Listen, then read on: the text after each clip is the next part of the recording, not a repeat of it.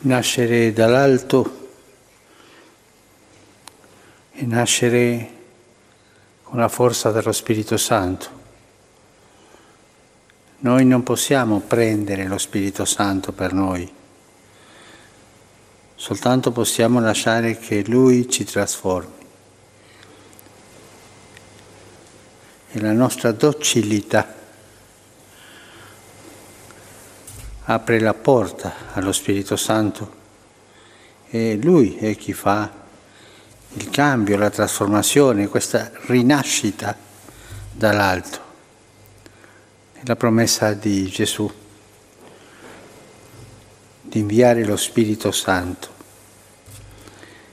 Lo Spirito Santo è capace di fare delle meraviglie, cose che noi non, neppure possiamo pensare.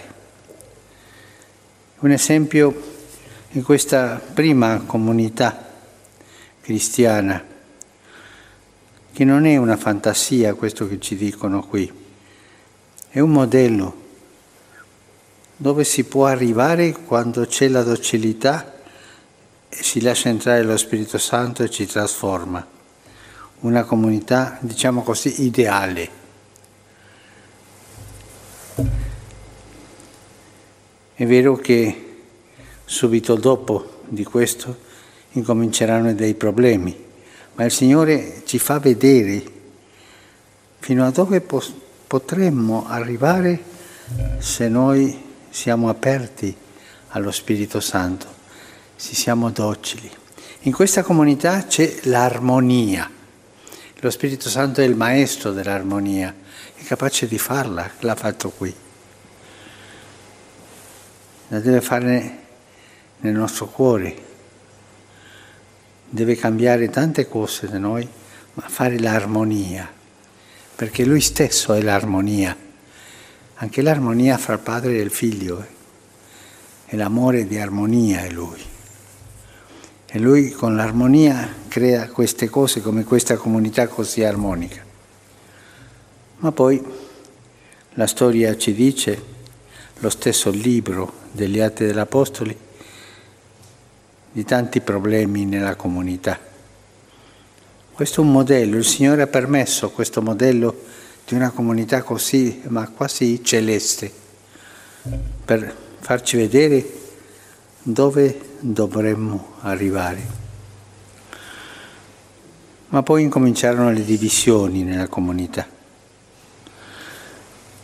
L'Apostolo Giacomo nel secondo capitolo della sua lettera, dice ma che la vostra fede sia immune di favoritismi personali, che c'erano. Non fate discriminazioni. Gli apostoli devono uscire a ammonire. E Paolo nella prima lettera ai Corinzi, credo nel capitolo undicesimo, si lamenta, ho sentito che ci sono divisioni fra voi. Cominciano le divisioni interne nelle comunità. Questo ideale che è per arrivare, ma non è facile. Sono tante cose che dividono una comunità sia una comunità cristiana, parrocchiale o diocesana o presbiterale o dei religiosi e religiose, tante cose entrano per dividere la comunità. Vedendo quali sono le cose che hanno diviso le prime comunità cristiane, io trovo tre. Prima i soldi.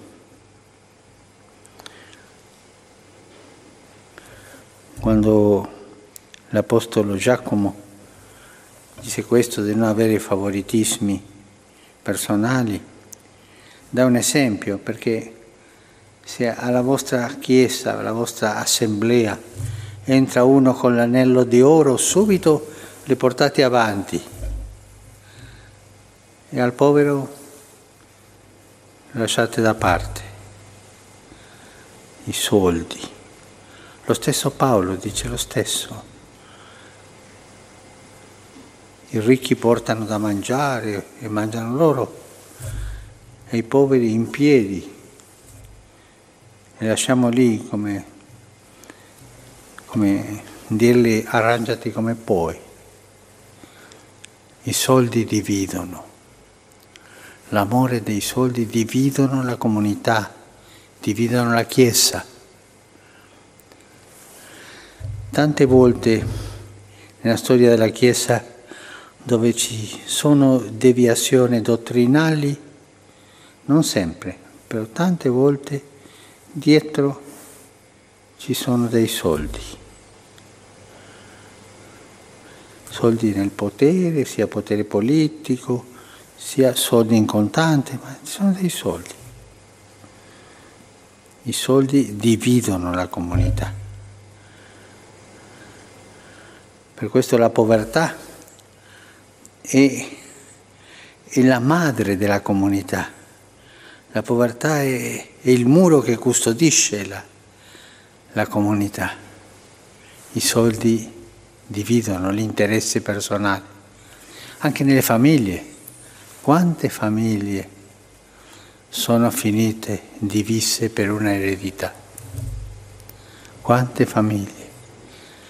E non si parlarono di più. Quante famiglie? Un'eredità dividono, i soldi dividono. Un'altra cosa che divide una comunità è la vanità, quella voglia di, di sentirsi migliori degli altri. Ti ringrazio Signore perché io non sono come gli altri. Quella preghiera del fariseo, no?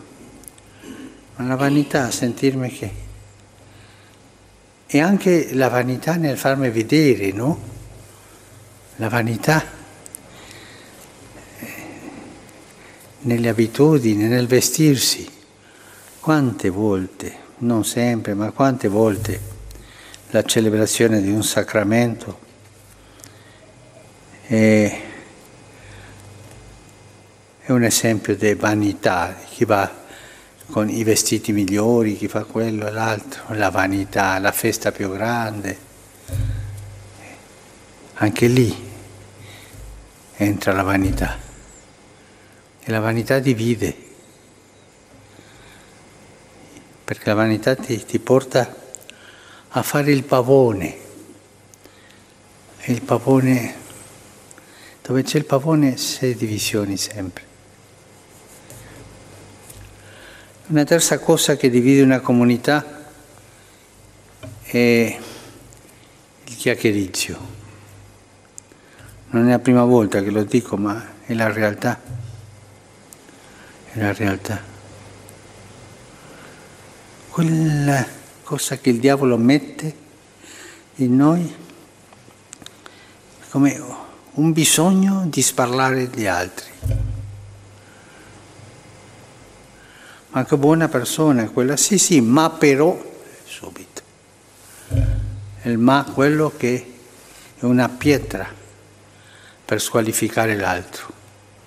E subito qualche cosa che ho sentito la dico e, e così l'altro lo abbasso un po'. Ma lo Spirito sempre viene con la sua forza per salvarci di questa mondanità dei soldi, della vanità e del chiacchiericcio, perché lo spirito non è del mondo, è contro il mondo, è capace di fare questi miracoli, queste grandi cose.